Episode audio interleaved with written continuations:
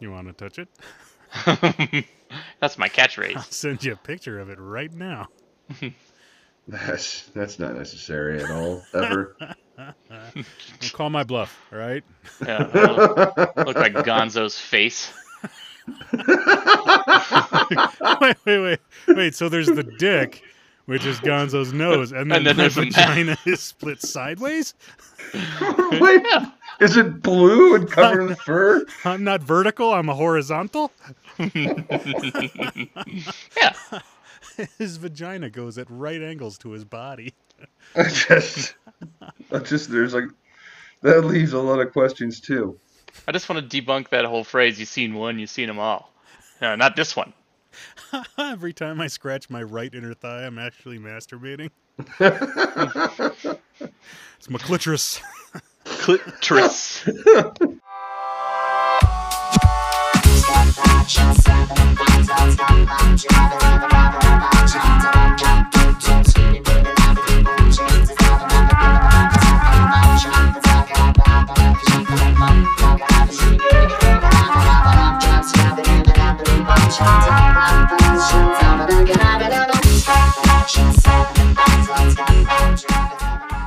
Possibly.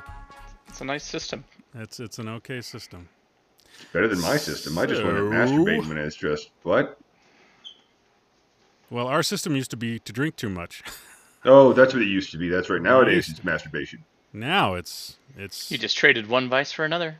uh, less masturbation, more cough syrup, and try to masturbate and see which one happens first. The difference is if I'm doing uh, either one in a car while driving, I can get into a lot of trouble.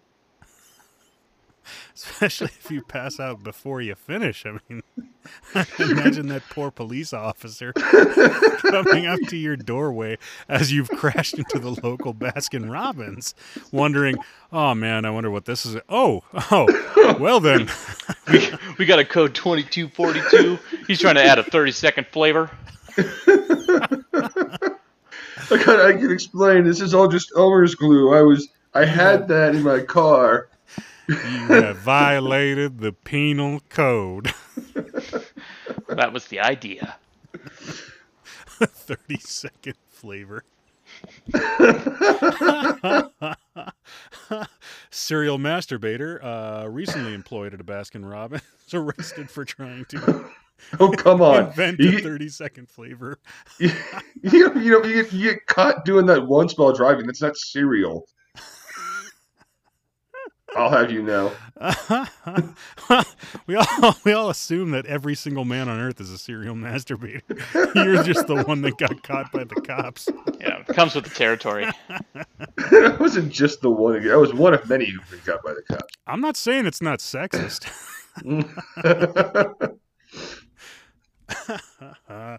That was uh, that's some that's some solid preamble. I think I should be able to find something. In, Yeah, there's some there's some goodies in there somewhere. Well, you also, I Baskin mean, it's not something. It's not something you can just kind of like jump into either. You got to prep for that if you're a guy. seriously. You know, you got to have like paper towels and some lotion, and then you know, and you got to have you got to clean the, Some your hands. Gonna spoons. your yeah, your hands. Gonna, Because your hand's gonna stick to the steering wheel after that. 30 second flavor. Would you like a taster? It's already got chocolate on it. there there- The we go. First person afterwards, it's like, hmm, I'll take a waffle cone of that. It's so salty. Oh, the salted caramel is in. Why can't this?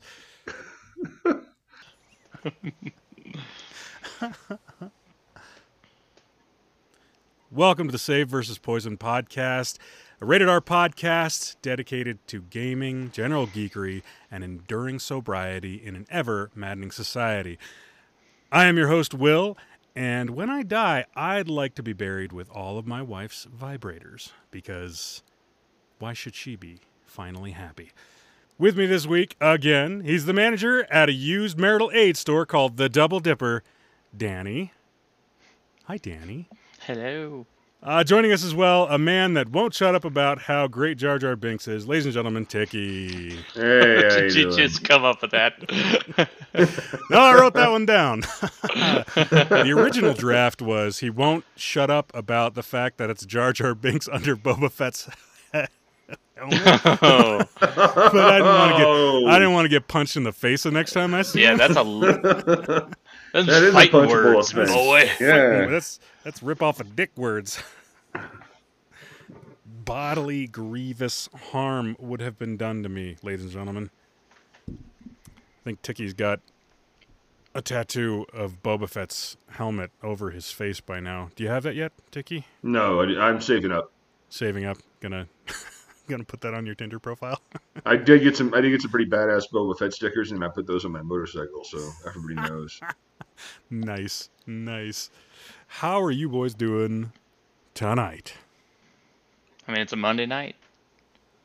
I mean, I know this is a podcast about addiction, but could you do a little like meth or something? I was actually really pleased that level Danny apparently has a calendar. So It's not just Google calendars. He's got an actual kitty calendar. Yeah, it's on the wall. I, I ordered a pussy calendar, and they sent me the one with the cats on it. But mm, you know, but you're keeping Hey. it because you spent those 75 cents. I did, and now I know what day it is. and the tabbies are adorable. Did you guys not have uh, uh, good weeks? uh, since the last time we talked, it seemed like last week really dragged. I don't know why. Just it was really frustrating. There's a lot of I had a lot of uh, boredom on and off. And that's just always kind of a killer, you know. Sure. It was uh, not a lot of a lot of fun stuff that happened last week. Weekend was good, but during the week was just the rat race. You know. Sure. Jobs suck. Everybody out there, don't get a job. You'll be you'll be unhappy. You'll be poor and homeless. Fight the but you'll- system. But you'll True be so story. happy. yeah. yeah, fight that system. And if and if anybody tells you you should go and like do something you love for a job, just understand that that thing you love will die and wither on the branch. that, is, that is some shitty advice. Hey, do something you really enjoy, but make it a job, Well, the and then you'll really enjoy it even more. Oh, the only thing that I love doing, my wife won't pay me to do. right? That's the problem I have. Is like things I'm good at and things I love doing. I, I I can't get a job. No one's gonna pay me to eat corn dogs and masturbate. What if you masturbated with it? Never mind. Yeah, I was, I was going down the same path, sadly. Where's that stick, Danny? You're the only man I've ever known that, that was happier with the stick inside him. He's got a stick up his ass. Corn dogs. Oh, I was brilliant thinking. I was inventions. see. I was thinking that you were talking about like some sort of erectile dysfunction cure, where he's like using it and taping it to his wang and making Oh, it like a- stand up, like a dick splint. like a dick, a dick splint. Yeah. Good. That's an actual thing, you guys. Oh, I work in the Just- OR. no, that's I've applied this it. is gonna be this is gonna be like those Americans from last week, isn't it? Bringing them back. Yeah. oh my But- my buddy after listening to this sent me a picture of the "Make America Great Again" hat, but it said "Make American Great Again." I think we should we should get those. Merkins were always I great. think, I think I think that's a good call. I think we should leave them in the same again. red. I'll leave them in the same red color. That way, uh, you know, Trump supporters won't actually know the difference. Right? Yeah, but That we- they won't be. They won't, they're not able to read the the banner across the top. they they're just like, oh, they yeah, just they'll won't give read you the, the fine print. Yeah, and then you you almost start start fights with liberals. They're like, "Hey man, what?" It... Oh, yeah, okay. the likelihood of getting decked by a liberal who just sees the make uh, great Yeah, you're without gonna. reading in the context, which, you know, if we're digging on if we're gonna dig on Trump supporters for not being able to read, we gotta dig on liberals for not being able to parse context. No, throw a Well, I mean, your brain worse. fills in the gaps, right? Like, so if you read it quickly, you won't see the Merkin piece. Make a Merkin Mm, great. You should again. probably yeah, that's why put- I think that's why Merkins worked really well because if you're just in there quickly, you you don't notice the Merkin. yeah, There's two Americans, schools you, of thought in this country. you either love American. There's only two types of people. people that Probably shouldn't- American, people We probably shouldn't it. flood this episode with Merkins like we did last time. Let's just move on. Can we get a boat if we're gonna flood with Merkins? I just feel like I need a paddle. I'm sorry. I'm still caught up on Danny's statement that you just, you know, it's there, you get in while you're there, but you're in and out real quick. And then I'm thinking, but who's just in and out real quick when it comes down to that region of the body? Is it glued on? I mean, efficient gynecologists. yeah, maybe. That would that's maybe that's the Like maybe that's the best explanation. You go down there, you come in the, and like the glue hasn't dried yet or whatever, so you come back up with an extra big mustache. Wouldn't it make more of a go- more the of a problem is goatee? like, like like most gynecologists are all women. Like most of them. That's that's a predominantly female dominated Well- specialty in Well, medicine. that makes sense. they go Yeah, down but- That does come make sense. With a, But- with a beard. But they could just they could just claim they're Italian and nobody would question it. oh, oh, Oh yeah, you're gonna have to cut that one out, aren't poor you? Italians. Nah, they're white. chin it's whiskered fine. grandmothers. yeah, yeah, they're they're European. It'll be fine. Oh, good stuff. Good, good. What were we talking about before Merkins? Uh, penis Who even knows? Penis Oh yeah, pe- penis. Oh yeah, splints, and they're dick not- splints. No, don't call it a penis splint. This does. We don't need more syllables. Just dick splint. All right, two syllables. You get you get the visual image of it. Talk about turning it into Gonzo's nose. Yeah. Uh, my wife, bless her, says that this joke is either about inappropriate things going into people's mouths, mouths, or inappropriate things going into people's anuses with just a sprinkling of mental health awareness over the top, like a really, really shitty cupcake. Oh, this podcast, you this mean? This podcast, yeah, yeah. Yeah. Yeah, I mean, we we uh, we're, we're a niche market right here. So this, like- is this where we just we just admit that you know what maybe we're not that good at this part. That's possible. I'm just saying, like, for everybody that's listening right now, please, like, space out your listenings. Don't we're not we're not a binge worthy kind of a podcast. Like, you know, put some Joe Rogan in here. That way you can at least get uh, something approaching professionalism. I mean, unless you like just nonstop dick and butthole jokes, then then we're hmm. your guys.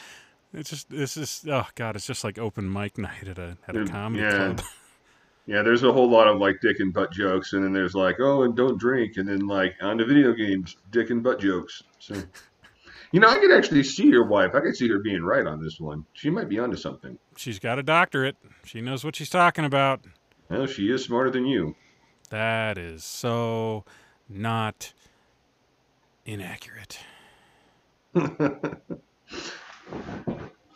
Truthful. And it hurts. Danny, you didn't do uh you didn't do your little your little opening line. You guys didn't claim to be alcoholics. Oh, that's right. That comes later in the show. Oh, we didn't check in. Yeah. Oh, fuck. We got to check in then. yeah. All right. I can do that. I've been trained. I've been I've been trained. My name is Will, and I am an alcoholic. Uh, my name is Tiki, and I'm an alcoholic. Hey, my name is Danny, and I'm not an alcoholic, but I am the poster boy for contraception. Is- are you are you an adult cautionary tale? or do we just do we just need to show up with you outside of abortion clinics? Hmm. Yeah. Stand there. This is what you're aborting, ladies. Go on in. Better get moving. Yeah, have all the have all the protesters just gonna walk away like, oh, we've been wrong this whole time. That's right. Every single one of them's like, yeah, Jesus has no answer for him. He took the wheel and he was drunk. he took the wheel. He was drunk and probably needs to listen to this podcast. Jesus oh, has a problem. Fantastic. All right, so for check-in, uh, this was an easy week. Uh, I was basically in the house or, or surrounded by family this entire week. I went out and played, uh, went out and played poker. on Friday night and had a really good night. Um, although I'm noticing with poker that uh, when I have a winning night, um, I'm excited about it and it's enjoyable for uh, the period in time that I'm playing and I'm winning. And then for about an hour afterwards, when I lose, I'm in like a downward spiral of how much of a fucking moron I am for hours afterwards. So now I'm having to like have to like not go play when uh, my wife has something that she's got to do the next day and it's important because I will keep her up until like two or three in the morning with constant tossing and turning after I get home at like 10:30 and I just can't get to sleep because I feel like a fucking moron. So here's hoping I become a regularly winning player or just get used to the to the losing swings because right now I'm up a little bit uh, over the course of about 20 hours of play, which is good. And the last two sessions I've had have been winning sessions, so that's good. But as far as like alcohol related concerns, there's there's nothing there.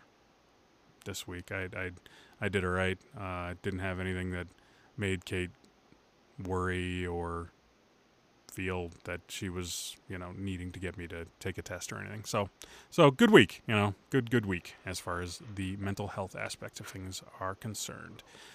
Tiki, what you got, buddy? Um, this week was actually kind of easy too. A little bit boring, a little bit of a grind, but not much happening. Um, I got out of the house a few times, uh, which was nice. I mean, but it's not like I get out of the house. It's like I go to a grocery store or I'll ride my motorcycle for 30 minutes, but it's it's enough to to kind of you know stave off anything. Um, haven't really had any desire to drink, not really. Have had a few weird dreams where I where I've been around people that are drinking and I'm about to drink or things like that. Um, but other than that, yeah, I'm I'm I'm good, man. I was. I never thought that I would wish to have more wet dreams and less dry dreams.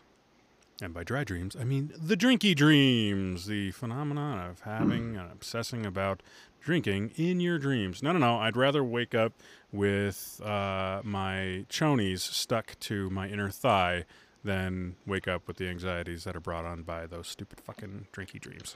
Like, so these chonies, are you currently wearing them at the time, or are they just stuck to you?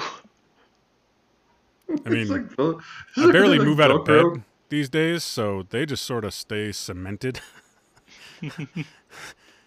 After a while, they become a part of you. It, they do. They become. A, it's really hard to like turn them inside out and save on laundry bills when I do that too. But, but they stand up on their own when you take them off. it's true. Uh, it's hard to take the penis out through the little Z in the front though, so I just sort of stuff some toilet paper in through one of the pants legs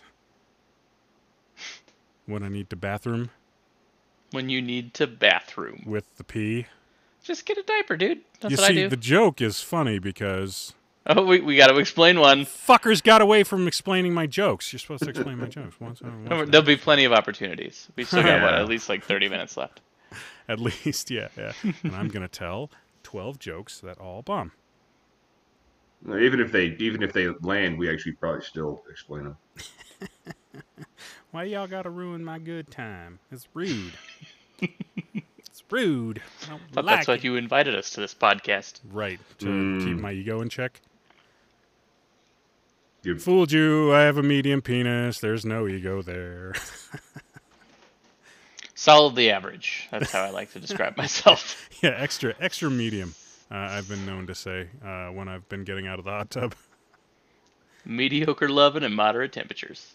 Of course, they're like, "Sir, this is a rec center. Please put your pants back on." There you go. It's like, sir, there's no there's no nudity in this pool. It's just Pool. 'cause I the- thought this was the fountain in front of the Bellagio. Why do I keep peeing back into it?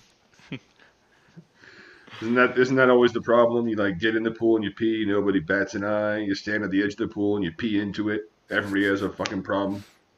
I just Right. love the idea of asking like anybody that works at the Bellagio, "Hey, what's the pee content of the fountains out front?" Well, they gotta they gotta get them to change color somehow, right? Mm. It's a good call. It's a good Can't call. do it with just the lights. Once again, we're This back is- on changing water color artificially. This is this is this is something that requires everybody, right? This is a group effort. This is what Danny's saying. I mean, Like, there's enough a- drunks walking around on you know the Vegas streets. Yeah, That- well, I mean, yeah, but they're contributing. They That's what I'm- crowdsource, yeah. Like I mean, Yeah. the Bellagio didn't have to spend any extra money. Fanciest toilet I've ever stayed at. It, it acts as a amazing. bidet if you're if you're brave enough. Mm, That's a lot of bravery. that was. the, only, the only bidet to ever launch a man 45 feet in the air. That's for those hard to reach places. For God. instance, your duodenum. You making up medical terms just to confuse Oh, us? my duodenum. No, that's uh, that's the uh, it's the highest part of the uh, small intestine. Oh, that's uh actually I, I know that and I know and the only reason I know that is because of an episode of Family Guy. So, Yeah. Oh, my duodenum. No, my duodenum's acting up. It's a good, it was a great episode. Dan, you got any check-in thoughts? Uh, no, not Mental really. or otherwise? Yeah, I'm I um, my brother had a had some like a couple friends over, so it was just you know two couples over to his place, and they had been drinking. So, like while he is doing better than usual, he's still very much um, off the wagon. Gotcha. He says some days are harder than others. You know, Yeah, yeah. Uh, I mean, That's it's true. that's that's totally true. Uh, there's I can only imagine that, like the barbecue setting, right? Have a couple friends over, get the grill going. Like beer is just a part of that, right? Like in in in the norm, in the social norm of those kind of activities. So yeah, you know. I imagine Americana, for right? for people trying to stay sober that that is an an incredibly challenging scenario to be in. Uh, you know, uh, so since I stopped drinking about two and a half months before COVID landed, uh, there's been no barbecues, and the only times that we've had friends over, it's been just folks in the medical community that are already sort of predispossessed to having gotten vaccinated, anyways. So uh, our exposure risk was was really low to being around other people which would have facilitated seeing other people drinking. So, yeah, uh, I don't know. Uh, that's a really good question. That'll be something that uh, that Yeah. I'll have to think about the next time that I'm that I'm around more than you know just a few people. Dude, I was I would remember I'm a consultant and my previous life we I mean drinking was just such a big part of the culture of of, of that work. We had a cybersecurity conference at this one hotel and I had uh, this is the first time I quit drinking. I was I don't know I was probably on month month four or something like that, and uh, just surrounded by people. I mean, there's like free beer everywhere, free beer, free wine. Um, you know, then of course, like it's like they're like, oh, you have to cover your own tab if you go out on, into the bars in town, and it's in Orlando, right next to Disney World. So, and, and there, there's just a lot of temptations there, and it, and it certainly didn't make it any easier. Sure. Um, in fact, one of the things that helped the most while I was there was I uh, was hanging out with a manager of mine, a guy I worked with and traveled all over the world with, and he knew that I had quit drinking, and he he didn't drink, he just never started um, in the course of his life. And uh, having him around, having that kind of moral support was really helpful. But yeah, that the the environment you're you're in can be really uh, that can that can dictate a lot. It can be really tough. Yeah, yeah, absolutely. And it's and it's not as easy as some people would say. Well, don't go and don't put yourself in those environments. I'm like, motherfucker, I got friends I want to see. Yeah, I got socializing that I want Yeah. to do. Thank you. Yes. Bars and barbecues, Yeah. brothels. I was Need another- if I just need there. another B word. This is up, yeah, that- yep, I had, I had to get the alliter- alliteration going. Yeah, There's definitely other vices to partake of at a brothel. Like, like prostitutes. Oh, oh, yeah, I name- guess prostitutes. Name one. it's not. A, you don't go there for the prime rib, son. yeah, you go there for the colonics. It's like going to the, it's like going to the strip club and they're like, "We've got a free buffet right over there." I'm like, "Well, I did pay you twenty dollars for my entry fee, so wait a minute." My grandfather always told me that you could, you can get a less expensive colonic, but you can't get a cheaper one than at a brothel. I thought they were all classically trained at, you know, roto rooting. I mean, We we yeah. bringing that up again. I already told you how I how I felt about it with my neighbor. Just we already talked about parking the van. Outside. Have you ta- have you talked to her since? No, probably not. no. Duh. Yeah, she she knows your schedule now. She's avoiding that parking lot meeting. I have to go to work, but first, let's check the let's check the outside camera. is he gone? Is he coming? Where where is he? so yeah, that was uh, more of my life, I suppose. Yeah, nice. So uh, this week on the podcast, we are going to talk a little bit about things that are adjacent in terms of mental health to addiction. One of those things is bipolar disorder. and the person that has the most direct relationship with that is our good friend and Jar Jar Binks enthusiast, Tiki. Had to, had to slip that one in there, didn't you? I'm getting you a doll for Christmas. He said had to. Which, doll which kind of doll? American. yeah, um, I've I, I've uh, I've lived with bipolar for probably since I was 16. So um, when were you officially time. diagnosed with it, though? No, no, I wasn't. I was officially diagnosed when I was in my mid 30s. He was 34, 35. Um, and my I grew up. My mom and my sister and my older brother all are uh, bipolar. And uh, okay, so family history. there is a family history, and uh, and, and I'd always been. I wouldn't say use the word terrified, but I'd always been scared of the idea that I might be diagnosed that way. And when I was, it was just really felt like my whole world had been just shattered. Um, a lot of my self-image was just gone. Just it's it's a strange thing, but it um, it did explain why I had been drinking so much during the course of my life. Sure. And uh, how much I'd been self-medicating, and it was something that I wanted to bring up before, but um, didn't have a good time for it. And so, uh, oh, go ahead. Well, all right. So two decades. Can you can you tell us when you started drinking when you really think that you may have been doing it as uh, as medication? Because nobody, you know, nobody goes from one to a hundred with addiction. Usually, with alcoholism, I don't think. I think it's a slow burn that takes you know a little bit of time. I don't think that you know it's it's binge drinking every week uh, for the majority of people that are suffering. Now, I, that's anecdotal, and I don't have anything like no stats to back that up. But I like I know that in my case, it was years of, you know, on the weekend, and then a beer here and there, and then a beer every day, and then two beers a day, and then you know, it's now I'm now in my late 20s, and then a shot and a beer, and then two shots and two beers, and now I'm in my 30s, and it's a six pack, and it's you know so when, when did you start drinking and when do you think that your drinking got heavy enough that you were self-medicating um so i'd probably say around the time that i was somewhere in my in my mid-teens like 15 16 17 something like that is when i started drinking okay. um and and i i mean i i pushed that pretty hardcore from day one. Like I pursued alcohol um, on a pretty regular basis, um, trying to get anybody who could or would buy it for me.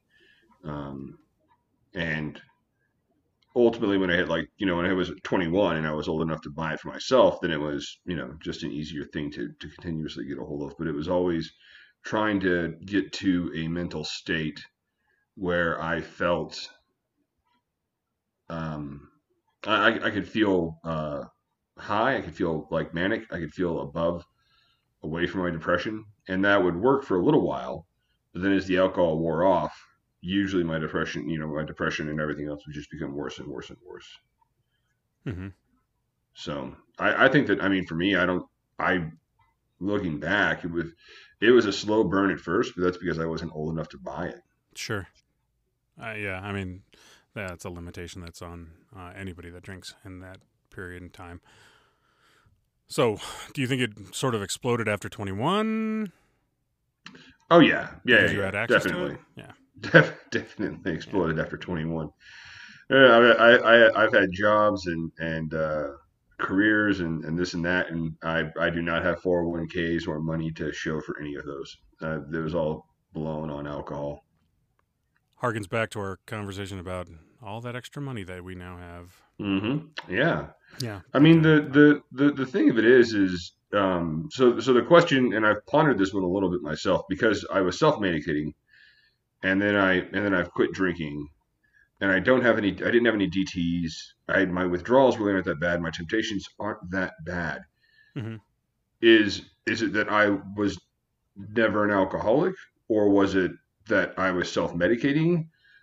There's like some gray area right there that I'm really wondering about. But the reality is, is that I, it, it doesn't matter. I can't go back to drinking. Right. I, I, just can't.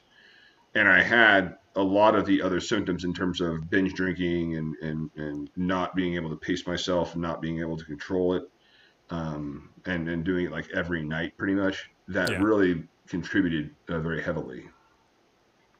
Fuck moderation. Yeah. Fuck it. Moderation's for pussies, bro. Yeah. Yeah. Jeez. That's that's that's the message right there. There's a little toxic masculinity for you. We'll just throw that in there. We're gonna put that on a T-shirt for everybody, Moderation's for pussies, bro. bro. Bro. Yeah, you gotta have the bro in there, otherwise it's not peer pressure. Seriously, I kind of feel like, like with statements like that and make American, make American great again, we can be responsible for an uptick in uh, problematic frat boy behavior. Right? What's our merch gonna be like for around that? Dark and full of context that if you don't listen to the show, you're going to get punched for. right? kind of th- kind of Counterproductive to our message. The, the shirt that says the, the shirt that's just basically "Don't wear this in public." We could actually just put that warning label on a bunch of it, Nah. like on the tags. I like the shock value. Oh no no no no! I'm not saying that they won't. I'm just saying we just put it on the tag. Or maybe Alright, just that on the way- back of the shirt. Really That way fine we're print. covered. It's Really- like the no lifeguard on duty sign. That way, you know, like Yep. if somebody gets really pissed, we're like, oh, it's on the tag. You didn't look at it. That's why it Yep. shrank when you tried to dry it. That's yeah, exactly. So you get diagnosed. You said in your mid 30s, right? Yep. Yeah. So you get diagnosed in your mid 30s, and your self esteem takes a big, gigantic hit because it's like anything. We hear the news from the doctor, regardless of mental health or physical health, having something that is potentially life changing, and it throws us for a loop. I mean, just coming out as an alcoholic, that entire week was the lowest point in my entire life. I've never had anything that more effectively damaged my sense of self worth than admitting to not only myself, but my wife, who I'd been lying to, and then eh, to physicians who I know aren't going to, like, as somebody that's an allied health practitioner, I know that physicians, especially physicians that are sort of on the front line of this kind of stuff, they're trained not to judge you. And it was still just a, a rock bottom fucking week for me. So, what did you do immediately after you got diagnosed? How what what what was your mindset? Walk us through. Um, I I know, called I called a couple of my old friends. Um, my mindset was that I wasn't right in my head. My self confidence, my self esteem was down to the floor. I talked to my wife about it. I talked to one of my friends, um, and he he had this really great response. And I was like, I was just diagnosed bipolar, and he was like, Oh, that's good news. And I was like, What? What do you mean? He goes, Well, now you know the problem. You can begin to deal with it. And you know, and he was he was pretty pretty much spot on on that one. Um, it's just that it's uh, with bipolar, it's it with the medication, it can be a grind.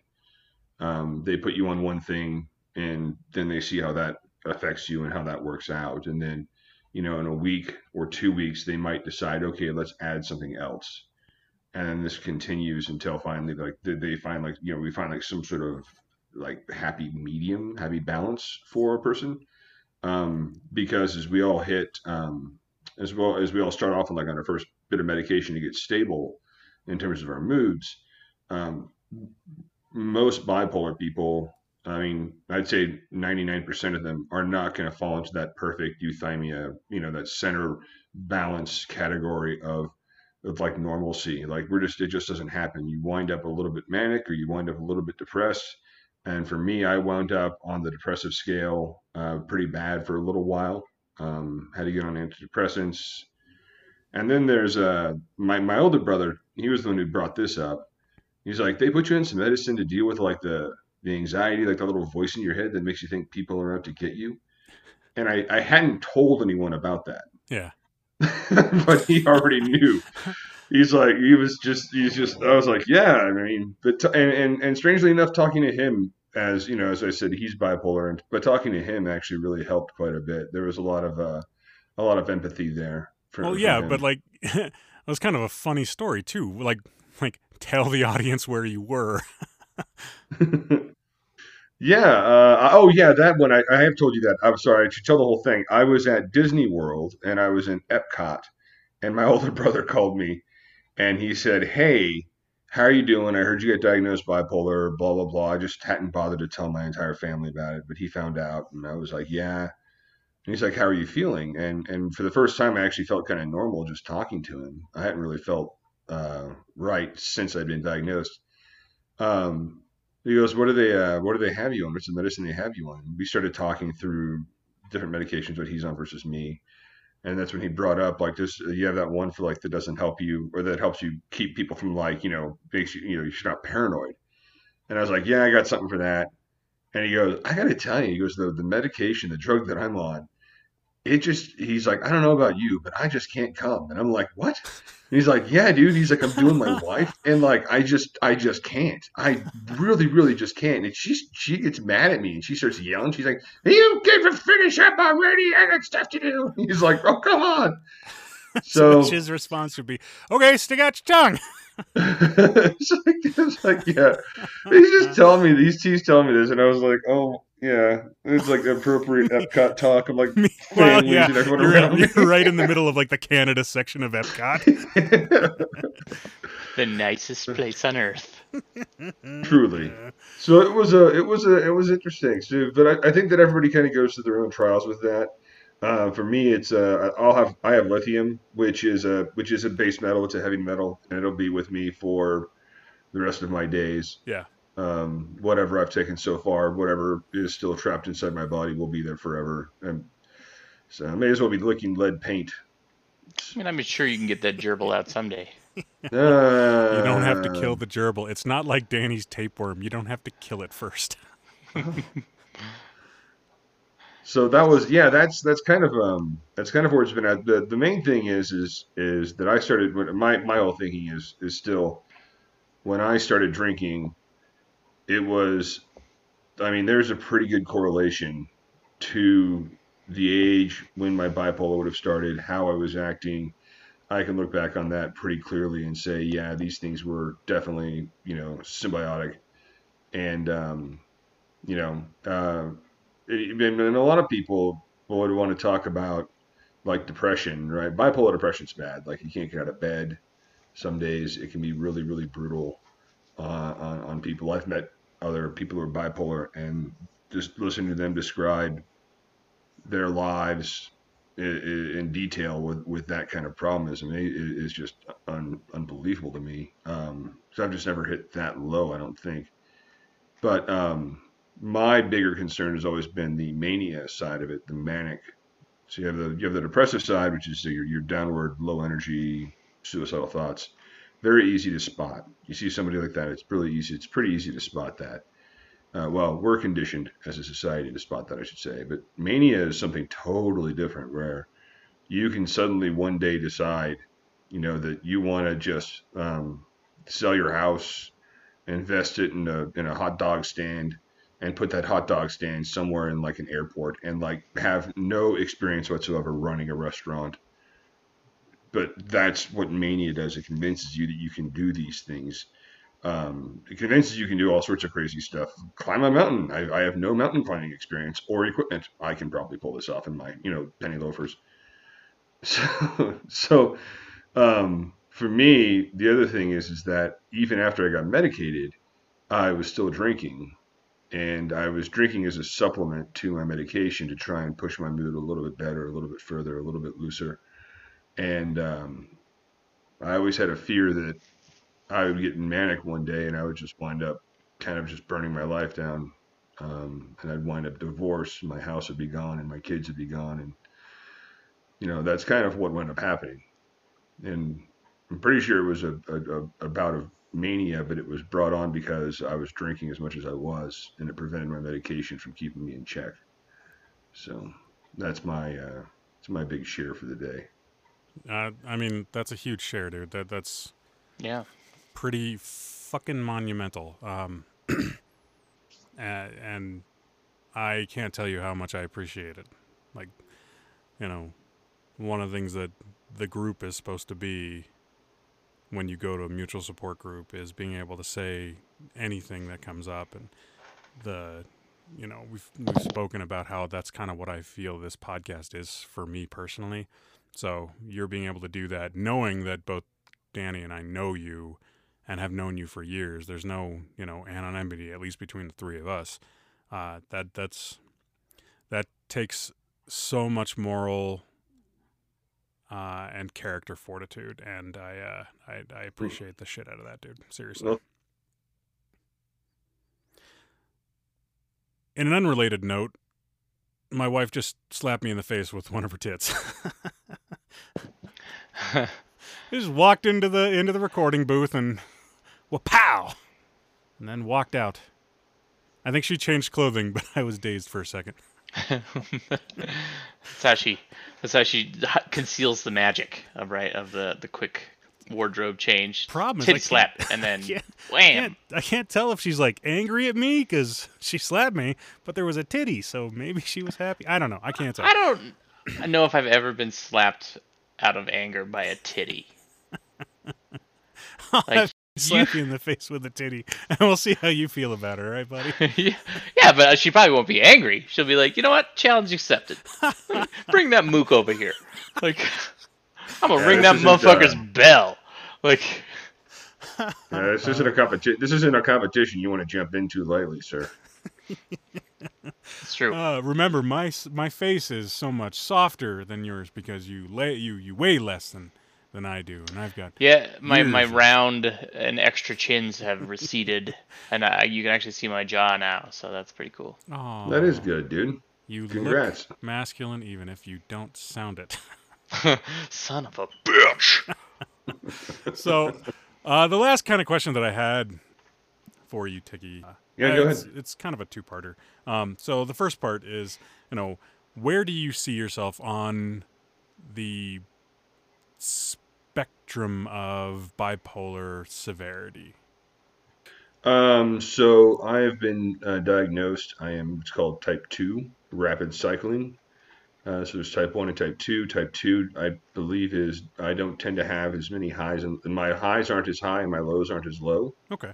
Um, but my rapid cycling is that if I'm if I'm not on my meds, then my mood can shift pretty rapidly. Um, and, Okay. and and one of the one of the really crazy things is they said that if you ever stop your medication, that they're like, yeah, if they ever stop, then expect all of your symptoms to come back like tenfold, like worse than they ever were. Like, oh, so kind of got me coming and going on that one. So like the seesawing effect that I've noticed, like I, so Mhm. I have a couple of members of my fam, my extended family, that are bipolar as well, and I haven't talked to them, so I don't know directly whether they're you know well controlled or not. But I know that seesawing can be an issue where you get diagnosed, you get on the meds, things get better, you feel better, you go off the meds because you feel better and you're resentful of the meds, and then things get out of control again. And I've I've known like one or two people that I've worked with in years past that have had this issue and they would dude, they would show up with like fresh bruises and scars on their faces. Like like not not because somebody else was hitting them, but because they were doing things that were dangerous because they were in manic states. Yeah, So uh, is that is that ever a concern that you have? Uh, the seesawing effect. Um, Yeah, I yeah. mean, so I mean, it happens. I, I I live with it right now. Um, I just I just have uh, adjusted myself to a point where I I don't tend to get really really moody or anything like that. I've gotten to a good point where I can be like level. Um, but I still have those moods. I mean, you want to hear something really fucked up. Like every time I pick up, not every time, but sometimes when I pick up the, the bottle of lithium as I'm taking my medication, I pick that up and I think to myself, I have enough drugs in here to kill me like twice over. I'm not going to do anything with that knowledge. I just happen to that that thought pops in my head. That, Yeah, I yeah. I I've been given I've been given it. Not only is this lithium the cure for the uh, the treatment for my bipolar, but it's also the like the, like the ultimate end of it too. If I want The cure for life. you care for yeah. So uh, so yeah, the, the the the seesawing is is in effect. Um, it depends upon how well somebody's medications are working, typically, Uh-huh. um, as well as of course whether or not you're combining those meds with alcohol. Sure. Um, that can or or even with actually even with marijuana. I've had really bad effects with marijuana. Like I just. it's That's more humorous, more funny than anything else, but like really stupid. Like, wow, my brain just shut down and sharded all over the place. oh man, A brain- nothing worse than a a brain, shard. Does that, does that come out of the ear? Yeah, how do you wipe that? Dude, felt like it came out of every part of my head. Like it was, which is a which is a funny. I was I was watching Elysium and I got high, and I somehow my brain couldn't connect short term memories, so I couldn't figure out how Matt Damon had gone from like wearing like you know like uh like those hydraulics like well somebody disassembled their back door and put it on Matt Damon why'd they do that You weren't And like he was just in Prague with a redhead. What the hell's Yeah. he doing with hydraulics on his ass? like shooting like there's all these people shooting and I'm like why are they shooting who the hell is that guy in that plane oh god that guy's dead hope it wasn't important okay everyone's running away now Hope it wasn't the, like- important. yeah, so I'm like so like you're like oh we're in space so the whole time I'm leaning over to Cinco and I keep on asking him how we got to this point like hey man I think I missed something when, when did we get here like how did that happen He was just it's, like- it's, it's not exactly a cerebral show, but you Yeah. certainly managed to make it that. That's awesome. It's like every five minutes I got to tap on the shoulder. Hey, uh, Is this in what's going on in English? this movie? I hate these fucking foreign films. what the hell? It's fucking arty shit, man. I've been that artsy bullcrap. Is this a Werner Yeah. Herzog movie? Man, how did Jodie Foster show up? she gonna say chickabee in like that one movie? You know, now. Yeah, dude, I was, I was like, I, I basically like, had to like save off like ever, do- ever smoking marijuana again, like smoking pot. It just the way it interacts with the medication and the fact that I had to listen to Cinco for like two days straight, bitching me about being a retard, like just. He's like, yeah, you shouldn't do this ever again. You're annoying as hell. That's that's. that's I had a new, need, too yeah, fucking funny. I Just puts me to sleep. I just, I just love the idea of you doing that for like everything. How did these Cheez-Its get inside of this cinnamon toast crunch box? Quick. Probably would have happened. Who put a bathtub inside of my bedroom? I don't understand. I drank like a can of beer while we were sitting there, and I just kept on drinking it, and I kept on forgetting. Like, I- like it, it was, I don't know, it was like empty, like halfway through the movie, but I couldn't remember, and I kept picking it up. And I was like, and then I, then I would like go to like ask Cinco to get me a beer, or I'd think that I could go get myself a beer, and then I would just forget that I even wanted a beer, and I'd go back to watching Elysium and not knowing what the hell's going on, and You'd I show, start bothering the, Cinco with that.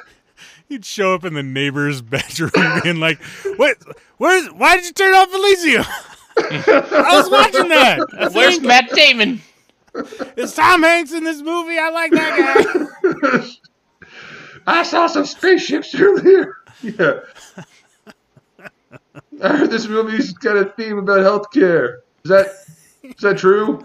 Is Patch Adams in this? I swear to God, I love Robin Williams. you know, be good right now. Mork and Mindy. yeah, dude. I, it was. I know I couldn't have. I, there's no way I could have. Uh, looking back on that, I couldn't have thought up Morgan. I could. I just couldn't have conjured that in my brain. It was it was really really awful. That's just So uh, so uh, so uh, good lesson, kids. Uh, don't mix your medications, and uh, don't do drugs. drugs are bad. Okay. All right. So last question. I I know that I I bookended a second question, uh, or a third, yeah, second question in there, and I'm asking a third one now. Um, so now that you've got your bipolarism and your alcoholism in control for the time being, because you know that's that's all we can really commit to is you know the one one minute at a time, one ten minutes at a time, one hour at a time, one day at a time. You know, you you, you start working in, in increments like Yeah. like that until you get it under control. Right. Um, how's life? Uh, pandemic wise, kind of boring. Uh, if I was to talk about my alcoholism and my bipolar, sometimes it feels like I'm drunk and in charge of a bicycle heading down a steep hill. Huh. I just don't know where it's going to end, and I'm not too sure if I'm going to be able to stay on it forever. But for right now, it's it's going along pretty good. The pandemic has made me kind of, I mean, boring. Yeah. Like I like I have a motorcycle, but I talk about it like people talk about fucking uh like keto or standing desks. You know, like they you just you, yeah. Like I get it. You're a we get it. You're a vegan. You're But, the like vegan. me, I'm like I have a motorcycle. I'm a It's vegan. awesome. I'm an atheist, and I have a motorcycle. Yeah, yeah, I got you. Yeah, everyone's like, you know what? You're boring and nobody likes you. I'm like, fuck. So Somebody yeah, likes you. it's going well. Uh, I mean, all in all, I, I'd say that it's I, I'm at a, I'm at a good place with it. I'll just I'll just leave it at that. That's good. That's all right. I mean, that's you work with the here and now, right? You know, this week I didn't drink. I can't tell you what's going to happen tomorrow. I'm going to tell you that I don't want to drink tomorrow. But all I can say is today was good. So, all right, everybody, we're going to be back after a message from our fantastic sponsor, Anchor FM. Welcome back to the podcast, everybody. Thanks so much for sitting with us. Uh, so, in the break between segments, Tiki asked about our metrics. So I think it's a good time to, to, to chat about that really quickly. So, as of about 5 p.m. tonight, uh, we had 44 individual listeners with 36 listens over the past seven days. So that's over the last seven days. Over the lifespan of the podcast, since this is episode eight, we've now been going for about two months. We have 307 listens, which for Nice. having seven published episodes, I'm pretty freaking proud of. That's pretty freaking awesome to me, I think. I'm pretty proud of what we've created. Yeah, yeah, I think I think it's good. I think you know, like anything, any other, you know, kind of spontaneous art form, it's gonna it's gonna hit really well sometimes, gonna hit not quite as well other times. But I, every single episode that we've done so far, I've been pretty friggin' proud of. So It's like a um, it's like a really good bell movement. Huh? Makes you feel different when you're done, right? Yeah, Little lighter weight spring in your pants. step, really, really good ones. I just yeah, want to leave everything in the toilet with this podcast. Uh, dude, I don't want to come back to it later. we leave we leave streaks on the bowl. That's, That's I don't really. that's, That's what that's how you know it's does. that's how you know it's healthy, right? I don't- want to. I don't want to start thinking about this uh, this podcast in terms of things that might show up in my toilet bowl later. The Merkin joke is a floater. it just won't flush. it won't flush. Fuck, we no, wanted to get rid of it like every other turd. Yeah, I, I thought flush. I thought you were going to be upset because we were talking about something coming out of your butt. You know, I mean, the, the rampant poop, jokes uh, are not as classy as uh, the John Stamos uh, uh, pseudo homoeroticism that we've got going on, but uh, uh, I haven't uh, I haven't heard you talk about John Stamos in a little while. he's so dreamy. Is everything okay there? Yeah, yeah, everything's fine. I just want to build suspense for the next time that I talk about it. On the next Okay. episode of the Save versus Poison podcast. All right. It'll be an all sure Stamos rock block, ladies and gentlemen. That's right. We're going to be talking about it for exactly two hours straight. Danny and Tiki have decided not to be a part of that episode. It's just going to be me staring at my microphone, which I've actually turned into a doll of John Stamos. Uh, don't Does it judge have a merkin? It does not. Yeah, but it, uh, but it's it's it's the crotch is what you're talking into, right? That's how that. I've been collecting belly hairs to make a little doll merkin for him. Paste it Definitely a, up there. s- a spin-off, like don't you- solo project. Why don't you Yeah. just have your Why don't you just have your wife hang onto those back hairs of yours? Me and my Stamos. I told you I went back in time. we shaved the uh, flux capacitor design into my back hair. We went back in time, and I don't have I don't have body hair anymore. It's great. Oh, okay. All right, I, I gave myself radioactive alopecia. that joke is not funny. Oh, I don't know what alopecia is, so you lost me. It's a lack of hair Oh. on all the parts, which So you have to explain the joke now. Fuck you for walking me right into that, you son of a bitch. Saboteur. see, it's funny because uh, So- alopecia is used for regrowing people's hairs on their head. Propecia is for growing hair. Alopecia is why you get propecia. I feel like this is a great time to seg- you know, just go right into video games. so we talk Yeah. about video games on this podcast. Yeah. sometimes. Between really poop a- and Stamos and yogurt, we talk about video games and other gaming and geekery stuff. So, Tiki, you had a little blast from the past, kind of a kind of an inspiration for this week's podcast. Uh, yeah, I used to play uh, Blood Bowl with a buddy of mine, uh, our mutual friend. You know Our who? mutual friend is that Yeah. Russ? Yeah, that's Russ. Yeah. Uh, and Your only um, friend, James. Like let's just let's just narrow that down. No, he gets the motorcycle that he sits side saddle on. it's hard to work that brake sometimes. Just, He's got a little he- cool God. helmet though. He's got a no, it's it's not like I'm building pottery with the guy. Okay, come on. no, you reserve that for Patrick Swayze. oh, new theme song. Damn it's, uh, right you it's do. Righteous Brothers time. Okay, so uh, so Blood Bowl, which was kind of a, I guess, more of a rugby esque game uh, with like forward passing, um, mutants, other characters, creatures. So you had humans and orcs, but you also had elves, and So it was it was actually very it was very fantasy based. But it was Yeah, like if fantasy based characters decided to play rugby and beat the crap out of each other, it would be D and this game. football, right? Um, yeah, you could call it that. I mean, it's it's. Uh, I think that uh, was reading up the rules once about you could have a tree ant, and the tree ant can actually take the goblin and smash him against the ball because the ball was spiked. So could stick the goblin to the ball and then throw it into the end zone, and as long as they didn't become separated, it counted as a touchdown. So you could like sacrifice your own your own players for that.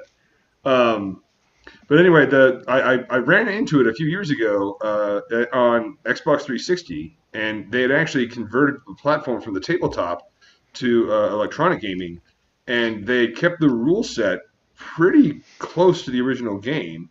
And it, it, I mean, I just had an absolute blast with it. The only thing I didn't like was the probably the color commentators just only had like seven or eight lines each, and that got old real fast. Well, in the dark, dark ages of uh, the Xbox yeah. 360, 360.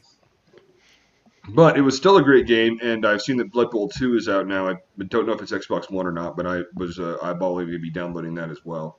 Um, the, the the Blood Bowl games in general were just a lot of fun. Is it on Um, Steam? I believe it is. I think they are, yeah. Yeah, I think they are. So maybe they they'll go on sale the next time Steam decides to have a sale because the moon is half full and some rats crossed the street. Ah, yeah, they. Uh, I, I love those Steam sales. they just make it up though. It's like, why are you having a sale? They're like reasons.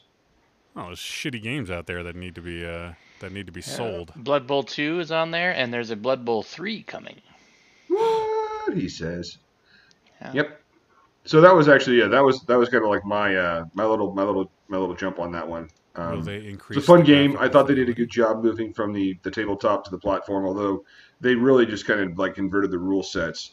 So it wasn't like it was super original in terms of what they did. At the same time, could have used more races and could have used more uh, uh, lines to the color commentators. But other than that, I had a, I had a really fun time playing it. So basic gameplay was good. Thematically you had a good time with it. You you like the sportsing game. The, I don't even, you know, that, that's the thing. I don't even like sports games. Well, didn't you say that there was like a Madden reskin of it or something? Uh, no, that's uh, that's Mutant League Football that they've Oh, okay, reskinned okay. with like Okay. Madden. That looks really cool. I mean, it looks really cool, but at the same time, I'm pretty terrible at sports games. So Gotcha, gotcha. that's the reason I don't like them. If I'm being honest. So is that a is that a looking forward to? Is that something you've played recently? Um, I have it on my Xbox One. Yeah. And I played. I just I just happened to have played it the other day. Oh, I, okay, cool. You know, yeah. just turned it back on, and I was like, oh yeah. So we're yeah, I, all right. So two out of the three of us are are, are kind of rediscovering games that we've that we played previously. That's kind of cool. I mean, it's it's the Xbox 360. It's not like it's retro gaming, but Yeah. Yeah, I mean, where does retro gaming really like begin? Because my kids have never seen an Xbox 360, and we have you know all the game systems because I'm a gamer. So yeah, I'd, uh, maybe that's something we'll cover with the the retro game episode. You know, at a later date, down the road, everyone. ooh, teaser. Yeah. Huh. Got anything you're looking forward to other than than Blood Bowl two or three? Not at the moment. I'm still playing a lot of uh, Valheim as well. Sure, sure. I just need a break away from that every once in a while. It's very popular. That, I've heard that it's very popular. Very popular.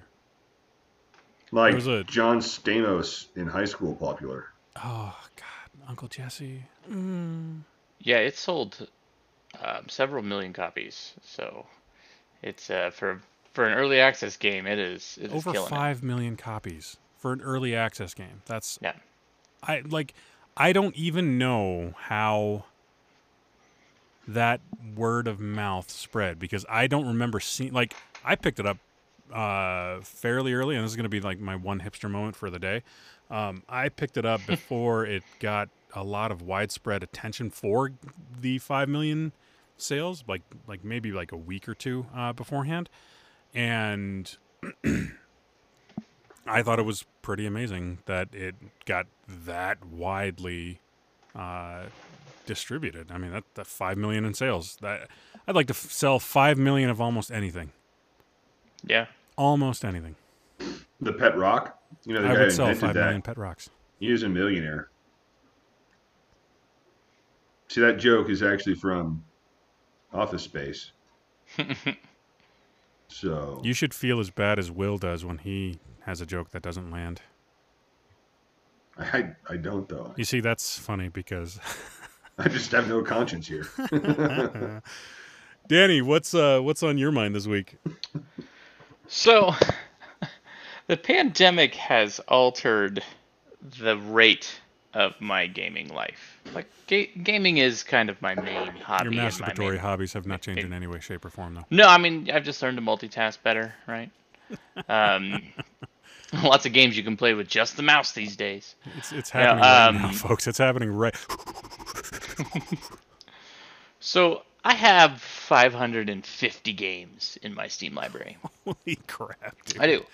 You know, various Steam day ending in Y sales, right? so it's like, oh, I'm gonna grab this. It's 90% off for no reason. Is Steam like a casino where they're like offering you free buffets now? You're right. no, I mean, you know, they just they they make a lot of money on their sales, right? Like, so they it, it behooves them to have as many as possible. Um, and you know, there's like midweek sale and the weekend sale, uh, and I have like 140 games on my wish list, right? I keep my wish list very up to date. So you know, you get an email or you get a notification on the Steam app saying, "Hey, one of your one or ten of your games is on sale on Steam." So you know, over, the time that I've been a Steam customer, I've stockpiled 550 games, 551 actually. But um, So there's always something to play. Um, I'll play a single player game that I'm really into, right? I'll have multiple multiplayer games that I'm playing with friends. Um, I finish a single player game, I get I get kind of excited. I'm like, ooh, I go I go shopping within my within my own closet, right? It's like I I always get really excited to start a new game. I like starting games, especially if it's something I've never played before. It's like that. It's it's all new. You know, you don't know it, where anything is, and it's kind of exciting. So there's there's like a a new game excitement that I get. Well, because of COVID and I haven't been doing as many social activities, going out, I've just been gaming. So I've gone through all of the single player games that I have that interest me. I have lots of games in my library that do not interest me. I don't know how I got them, or is just like, hey, this looks like really cool. I bought it for four dollars. Yep, it sucks. just feel like you're like that that one like reasonably wealthy guy who buys like 16 Chevy Novas that are all broken down and he's like I might have a use for them someday and they just they just rot in your garage. Right. Or the, the the person with the closet full of clothes and shoes and has nothing to wear. I have nothing to play. My sister-in-law wears every single pair of those shoes. every On her single pair of those shoes. no. Right. So yeah, um, I've hit a point. Runners are. There's the theme of this podcast. She uses them as a bra. So yeah, I finished I finished up the Surge games, which I very much enjoyed. I, I like binged those pretty hard, and didn't have a game on deck to, to switch to. So I'm like in game limbo right now. Explains why you Oh. sent me the message to play Nioh today. Yeah, you know, I like I'm still in that kind of game, like that third person third person difficult combat type game mode. I went through the list. I, I have a lot of games that I bought a while ago, like 2014 kind of thing. Mhm. Um, played them for a while, lost interest. So I fired a few of those back up, played them for a while, remembered why I lost interest. and you know, I was like, yeah, okay, I'm not really interested in that game. Like the game Kingdom Come Deliverance, very cool. Like they they put a lot of work into this game. It's a beautiful game, graphics. It's uh, it's very period, right? So everybody's dirty. There's you know the roads are dirt. Like there's a lot of um, heraldry and like certain types of etiquette that you have to behave around lords and royalty and things like that. Um, I'm Arthur, King of the Britons. What's a Britain? You're all Britons. and the the combat is is they tried to make some some sense of realism, right? So like you have to do certain types of attacks to damage certain enemies wearing certain types of armor and things like that. Couldn't get into it. It was it was such a well-made game. I just Is it just Wasn't too many interested. people that sound like they're in the middle of chewing through a pierogi? yeah, pretty much. Yeah. That was Um, you just you made it, you, Danny. You just made it sound like you're like it was a really well made game. Uh, perfect, in fact. It didn't need me to play it. It was that good. yeah. Not great for me, but just couldn't keep my attention. Um, so yeah, I, I went down the list and I, I ended up, I'm up on Watch Dogs 2. Like, this one was one that I really enjoyed, actually. It's funny, I have enjoyed all of the Grand Theft Auto clone games. Mm. Sleeping Dogs, Watch Dogs. Um, I've enjoyed all of them except Grand Theft Auto. Like, it's cool, but I never really got that into it, and I've not finished a single it's Grand Theft so Auto game. fucking boring. Right? It, it- like like there's no real consequences. I mean, you you go up and stab a hooker and then you steal a car and then you shoot a cop and the only thing to like denote that is five flashing stars in the upper right and you have to do a chase scene. Like it's so boring. It's just Right. it's so Yeah. But like uh, Sleeping Dogs had a really cool like martial arts combat system. Watch Dogs, you get to hack things and um, yeah, that's about it. You just get to find out who's like a pervert and you know who's Do you feel judged? yeah. It's like, oh, I never hack myself. Uh, I, the worst kind of judgment, down self judgment. Well, this looks like my apartment. Um, I didn't. I didn't continue playing Watch Dogs because of the multiplayer element. I was like, oh, I want to save this one for somebody who might want to play it with me. And I'm the only person I know that owns it, so I just I never got around to it. So I'm like, I fired that one back up. It's like, all right, cool. This one will buy me some time until the the next Steam sale, and I can get some single player games to stack up. um, Forty single player games. and Nioh Um, 2 is on that list, which is a reason I reached out to you. It's like, oh yeah, I want to get Nioh 2, but I haven't finished Nioh 1 yet, and I'm not going to do that alone. Since Yeah. I started it with you, I don't really. I mean, why would I finish it by myself? That friggin' game. Like, so I got through the original game and beat, you know, be the final boss, and you know, the the way that the that that game goes is you get new game plus, but before you do new game plus, you can journey on to the DLC stuff. And I feel like I just want to play the new game plus because they change enough about the way that the world works in the new game plus and the DLC stuff is so freaking hard. Holy crap.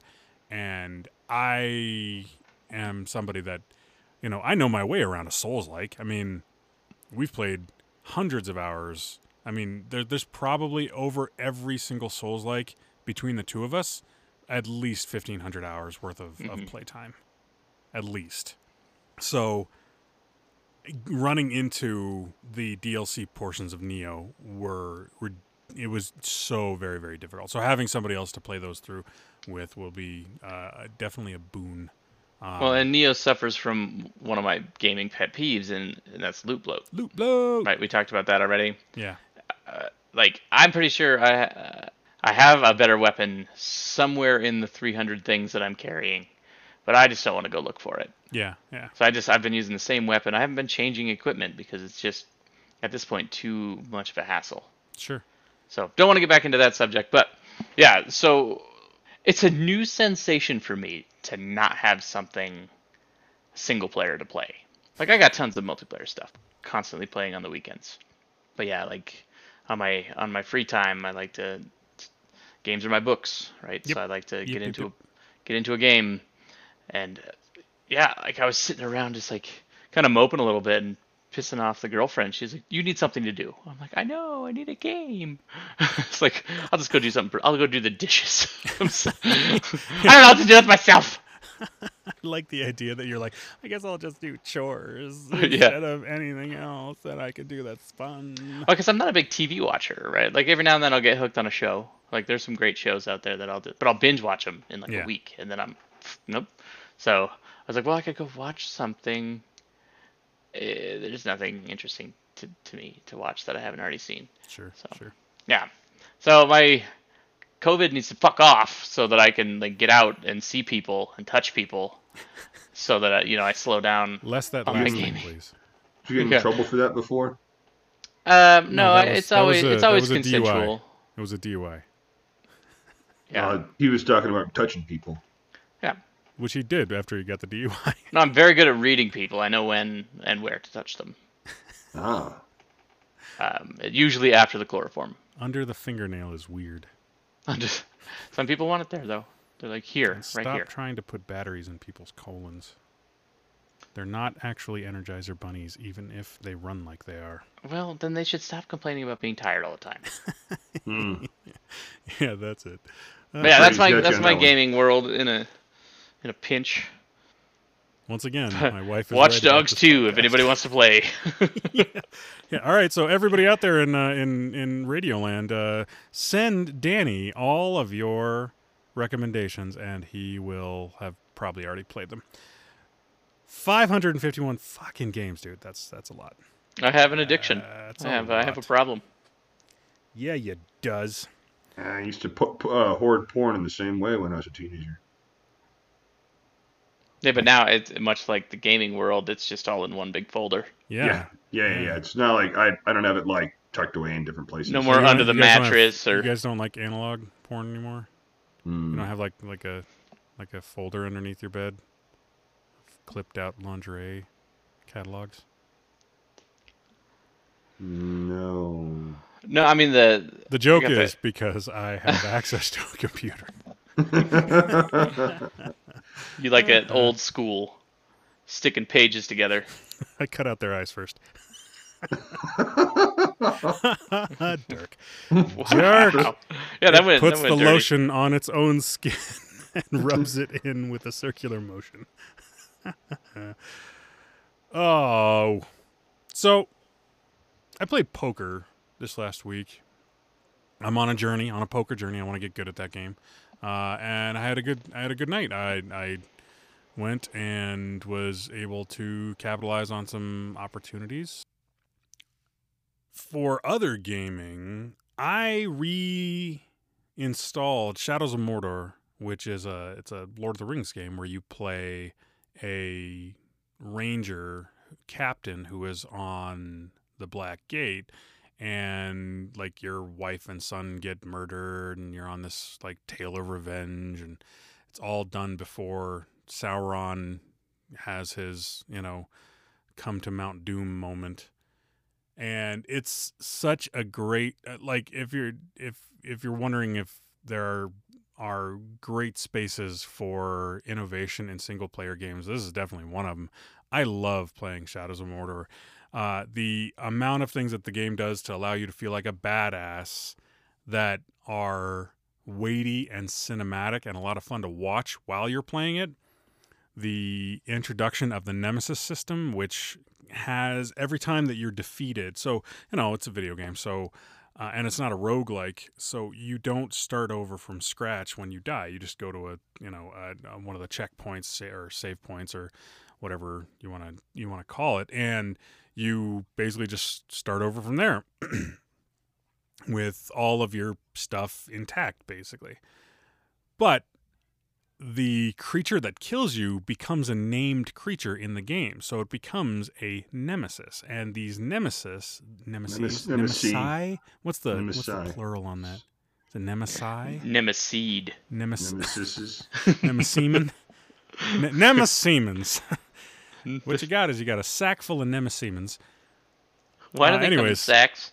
they they grow in power they get uh they get you know they get named and they they become uh, a slightly more living breathing portion of a video of you know something that's you know it's it's a game it's not alive but the game does a great job of creating a world where you feel invested because your triumphs have lasting effect, your failures have lasting effect, but they're not lasting effects to uh, great frustration. Like, you know, you die in Dark Souls, all of your stuff, your experience gets dropped in that spot. You have to go back to that spot and survive and pick it all back up again.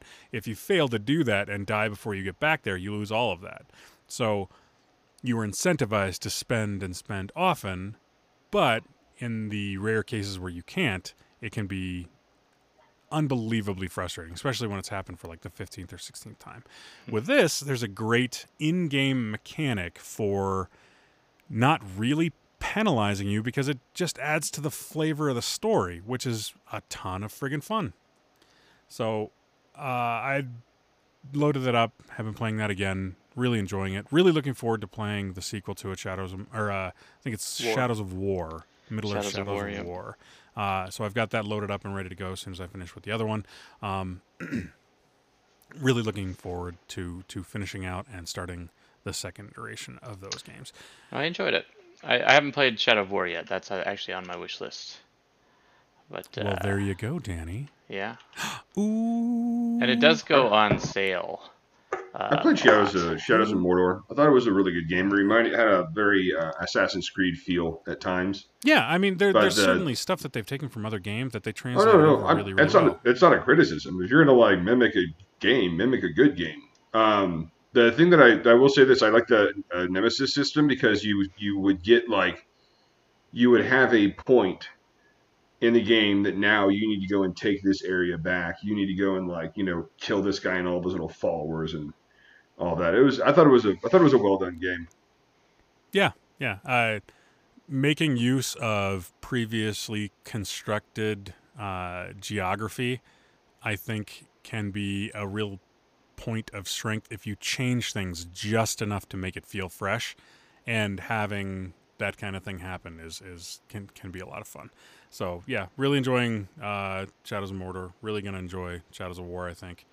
Um, and then the last bit of gaming news. So uh, last week I talked about getting out to play some Age of Sigmar. I was able to play some Age of Sigmar. I got uh, a last two, a last unit of models painted. So I now have uh, three full units painted and one general dude painted, which is the most I've ever had painted at any time on a gaming board at once.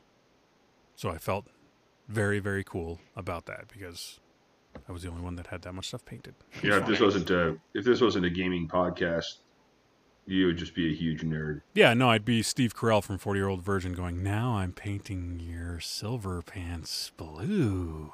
and I'm going to pee on my own face in the morning. Nobody remembers that scene? Pee on the I face? do. Yeah. Yeah. Wakes up with a heart on. Sits down to pee. Doesn't understand physics. it's like, dude. That is, So- by the way, that is a tough thing. I mean, if I mean, if intelligent design is like an actual thing, then we've got to have a talk with our creator because What the whole sewage very, space very next to a playground. my entire yeah my entire my entire pleasure center is also built around my sewage. I don't know who the hell thought that one up. yeah, why couldn't it have been like one of my elbows or something? Yeah, why? Yeah, and I and I shouldn't have to wake up with a heart on and then have to go and like stand in the shower and pee against the wall because there's no other option other than a handstand in front of the toilet. I don't know, just put a picture of John Stamos on the wall and aim for How it. is that gonna help? yeah, then his erection will never go away. That's just gonna make it worse. Yeah, but you get to pee on it now. Yay! I never really understood that scene in 40 Year Old Virgin where He he's like likes peeing in his own face. It's like the dude's had a penis for 40 years. All right, like he's the, this is probably not unfamiliar territory. And so I think he liked it, and that was intentional. So yeah, got out, played Age of Sigmar, had a great time doing it. The guys that I played with were uh, were were great. So uh, played just small point level games uh, and and really enjoyed them. I'll uh, I think I'm gonna upload some pictures of the models that I painted, and hopefully we'll get uh, Danny and Tiki to upload a couple pictures of their gaming exploits, some some screenshots and whatnot. Um, so yeah, I think uh, I think that's all I've got for for gaming this week. I don't have anything that I'm really looking forward to except for Shadows of War and playing some more Age of Sigmar. I'd like to be able to get out once a week uh, to to go play those. So, um, but you know, as things open up um, and we continue to do social distancing, more people get vaccinated. I think all of these things are are definitely a possibility. So, oh, I did want to say uh, I kickstarted the Darkest Dungeon board game and I am so looking forward to playing that. And I'm so looking forward to playing that with guys like you. Oh, guys like you. the non pants wearing crew. I love it. I love that. I'd love to do that. So, um, Darkest Dungeon. Take a look at the the board game. If you haven't played the the the PC or console version, it is a fantastically fun game that I had a really hard time getting into because I have never been able to identify with disposable groups of uh, player controlled characters. I've only ever had games that I really, really liked playing where you played as one point of view character and that was it. Uh, and Darkest Dungeon sort of takes that and throws it completely away and you're supposed to have a stable of characters that you run through dungeon scenarios and they go insane they get damaged they get hurt and none of these these are like often chronic slow healing issues while you're trying to delve into these dungeons uh, in progressively more difficult uh, formats. So um, so yeah, great game. Looking forward to playing that. Um, but other than that, I don't think I have anything else for this week's podcast. yeah, I think I'm good.